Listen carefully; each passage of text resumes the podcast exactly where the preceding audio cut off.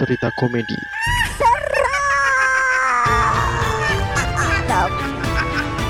Balik lagi di Sisi Sadar bersama saya Rizka Farah. bersama saya Sena Sidu yang saat lagi ngeliat aduh awal tahun resolusi lagi nih resolusi lu apaan Anjing kenapa sih di timer sendiri di jawab sendiri aneh lu. eh baik-baik kayak gitu cuy orang-orang pada bikin resolusi-resolusi gitu ah sok-sokan kata gua kan Iya sih, padahal resolusinya sama aja yang tahun kemarin aja belum tercapai ya kan. bener iya katanya mau menemukan ini rumus anti nuklir susah kan itu jatuhnya bukan resolusi disertasi Kenapa sih? Kenapa sih? Tapi memang tahun 2024 ini gue berharap eh, banyak kejutan ya untuk sisi sadar. bener tahu gua kaget gua Oh, ini ini udah kejutan nih kaget gua barusan udah udah udah tetap udah udah Gua belum, gua belum, Oh, belum oh lu belum gua belum. kan tadi sisi sadar Dan semoga eh, di tahun 2024 ini podcast kita semakin apa ya? Harapannya apa ya? Ya semakin banyak orang yang dengerin lah. Gitu aja lah kali ya. bener Tolong di-share kalau kalian suka dengan podcast kita. Horor komedi tentunya. emang nggak ada kategori horor komedi itu jatuhnya kayak ya gua sih sebenarnya nggak muluk-muluk ya. Semoga aja orang-orang yang dengerin kita kupingnya kagak sakit. Dan tidak merasa ini kayaknya terlalu aneh deh ceritanya deh. bener bener. Takut gua tuh kalau dia ngedengerin terus pas di mobil ada anaknya tuh anaknya jadi kesurupan. Jatuhnya kan kita kan bertanggung jawab gitu kan. Iya, karena komedi kita terlalu seram untuk anak-anak bener. Kesurupannya kesurupan sen kanan lagi. benar iya. si, si anaknya langsung keluar dari jendela kanan kan bukan nggak sadar anakku kenapa ini ya pak saya kesurupan sen kanan udah sen kiri juga nih kita mau belok kiri dia ikut sen kiri juga dia akhirnya Oke, tentunya kali ini kita bakal bercerita horor lagi, pengalaman-pengalaman cerita horor dari orang-orang dan teman-teman yang mendengarkan. Kalau misal punya cerita, boleh banget dikirim melalui Instagram kita. jangan sampai mau kalah nih karena orang-orang di luar sana tuh banyak tuh ngirim ke kita bahkan ya seorang menteri ya kan menteri di Uganda namanya Siapa nih?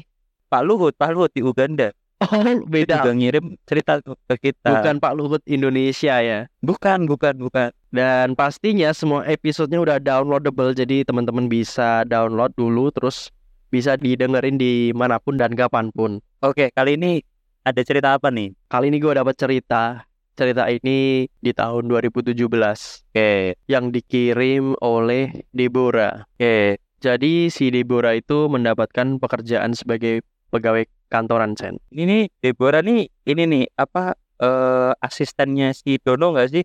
Anjir cuk. Deborah. Ya gue nggak tahu lah. Kenapa tiba-tiba asistennya Dono sih? Deborah anjir namanya. Namanya 70 tahunan banget tuh Deborah anjir. Oke, dia kerja kantoran. Ya pakai kantoran kan. Tapi jarak tempat kerjanya terbilang lumayan jauh Sen. Oke. Yaitu satu jam perjalanan dari rumah. Terus dikarenakan jarak perjalanan yang jauh dari rumah, akhirnya Deborah pun memutuskan untuk ngekos saja. Dan pulang setiap sore di hari Sabtu. Pas campur tuh, pas campur. Belum nih, belum, belum, belum sampai situ. Oh, bukan.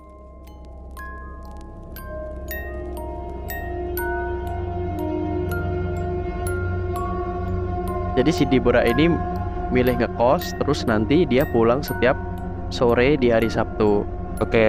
Terus kembali ke tempat kerja Senin pagi. Oke. Saat pertama kali kerja, Deborah cukup sulit dalam menemukan kosan yang cocok. Sampai berkali-kali pindah dia. Lalu ia pun cocok tinggal di kos dengan temannya yang bernama Reni. Oh, Randy cowok tuh. Cewek dong, kalau cowok Reno. Eh, oh, Reno. Mikiran kita. Oke, lanjut. Berselang dua tahun, Deborah memutuskan untuk kembali pindah ke kos yang paling dekat dengan kantornya, yaitu di awal tahun 2020. Oke. Sebagai pegawai kantoran yang berangkat pagi pulang sore, tak jarang juga Deborah harus lembur dan pulang malam, Sen. Hal itu membuat Deborah tak punya waktu untuk membersihkan kosnya katanya. Oke. Hingga pada suatu malam, dia punya waktu luang tuh. Jadi ia memutuskan untuk beberes kosan. Semenjak pindah di kosan yang baru, Dari dulu memang masih banyak kotoran-kotoran di dinding yang sudah tertinggal seperti contohnya sarang laba-laba, terus ada nenek-nenek nyangkut, Kenapa? kakek-kakek masih Kenapa pakai pada- sarung. Kenapa ada nempel di situ? Kenapa eh, si kamarnya dia itu penuh dengan sarang laba-laba itu karena kamarnya dia itu posisinya kebetulan berada di sudut kosan. Oke, Terus malam itu Deborah pun membersihkan semua sarang laba-laba dengan sapu hingga bersih. Oke. Deborah tidak punya firasat buruk setelah selesai membersihkan semuanya. Deborah lalu bergegas untuk tidur. Ia sudah menghayalkan berlayar dalam mimpi yang indah. waduh. Tapi nyatanya kebalikannya, bukan mimpi indah yang ia dapat. Tapi Deborah malah ketindihan, Sen. Enak tuh harusnya. Apa menurut survei enakan VOT nggak sih? kan tergantung perspektif. Jadi ia tuh diganggu oleh sosok wanita penghuni kosan yang baru ini, Sen. Sosok itu memarahi Deborah terus menerus karena ada sesuatu yang Deborah lakukan dan sosok tersebut tidak terima. Selain ketindihan, Bocok ke dalam kosan tuh. kalau itu kan kebiasaan ente. Oke, lanjut. Jadi selain ketindihan, Deborah juga sempat mimpi wanita itu dan sama persis. Wanita itu marah-marah ke Deborah, Sen.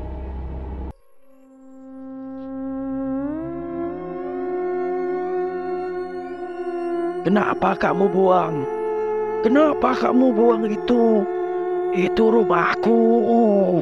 Kamu siapa emang? Ih, ih sosokan sok kenal sok deket lu. Ih, Kenapa kamu buang? Kenapa kamu membuang itu? Itu rumahku. Aduh, yang mana sih? Aku tuh nggak tahu yang mana. Itu rumahmu lah. Rumahmu apaan? Keong. Wah, aku capek. Sebentar. Si setan, setan bilang ah, capek. Gak ada, gak ada, kagak ada. Cakap bilang ah, aku capek. Kagak. Ya dia capek lah pak, teriak-teriak terus cuk. Oh gitu, oke oke. Kenapa kamu buang itu? Itu rumahku. Karena mana sih? Aku tuh nggak tahu. Yang ini, ini tai cicak, cicak kering malah nih. Yang nempel di si, udah seminggu gitu. Ah, bocah goblok. Malah ngomongin goblok ente yang bahlul. Kita aja belum kenal. Jadi sosok tersebut marah-marah dan terus mengganggu Deborah Sen selama beberapa hari ke depan sehingga membuat Deborah tidak bisa tidur nyenyak katanya. Sabtu sore pun tiba. Deborah pun pulang ke rumahnya. Oke. Deborah menceritakan segala yang dia alami. Bahkan Deborah sempat hampir sakit karena kurang tidur. Sampai beberapa hari belakangan akibat ulah gangguan sosok wanita itu, Sen. Deborah masih bingung apa yang ia lakukan hingga membuat penghuni kos itu sangat marah kepadanya. Oke. Ketika mendengar cerita Deborah, ibunya langsung berpikir bahwa yang membuat sosok itu marah adalah akibat Deborah membersihkan sarang laba-laba di kosnya. Laba-labanya. Prediksi ibunya gitu. Oh.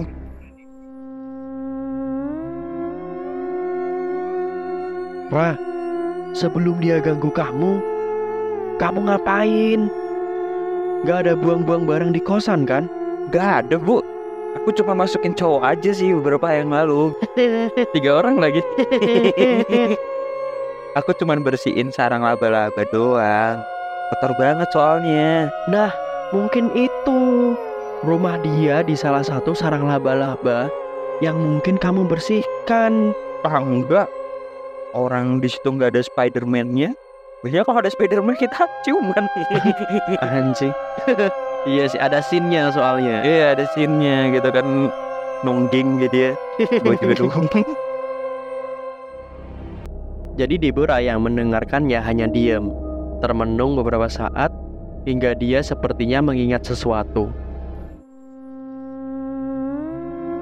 Oh iya bu, aku ingat pas dia marah-marah, dia ada beberapa kali nunjuk ke arah satu sudut atap sambil bilang itu kodok nggak mur.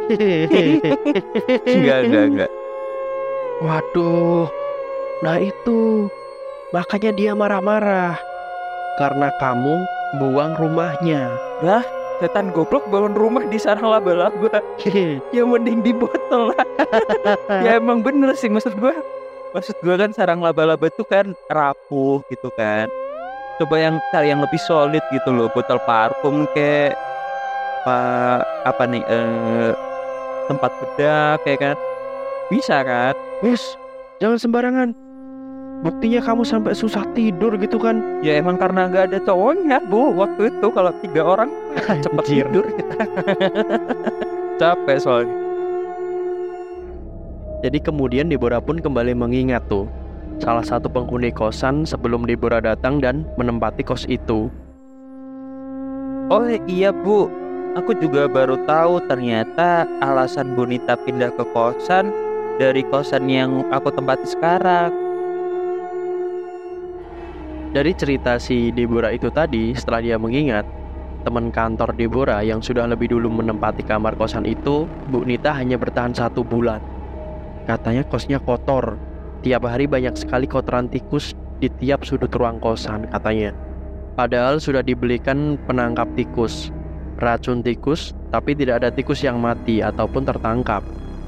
Yang anehnya, Deborah yang sudah lama tinggal di kosan belum pernah melihat tikus kotor sama sekali. oke Hal itu pun membuat Deborah sadar bahwa tikus itu mungkin saja adalah sejenis dari sosok yang sama yang suka mengganggunya katanya Zen. oke oke Akhirnya setelah Deborah tahu apa alasan yang membuat penghuni kosnya itu marah, Deborah pun meminta maaf kepada sosok wanita itu dan memintanya agar tidak mengganggunya lagi. oke Terus berbulan-bulan dari kejadian itu pun telah berlalu nih Sen.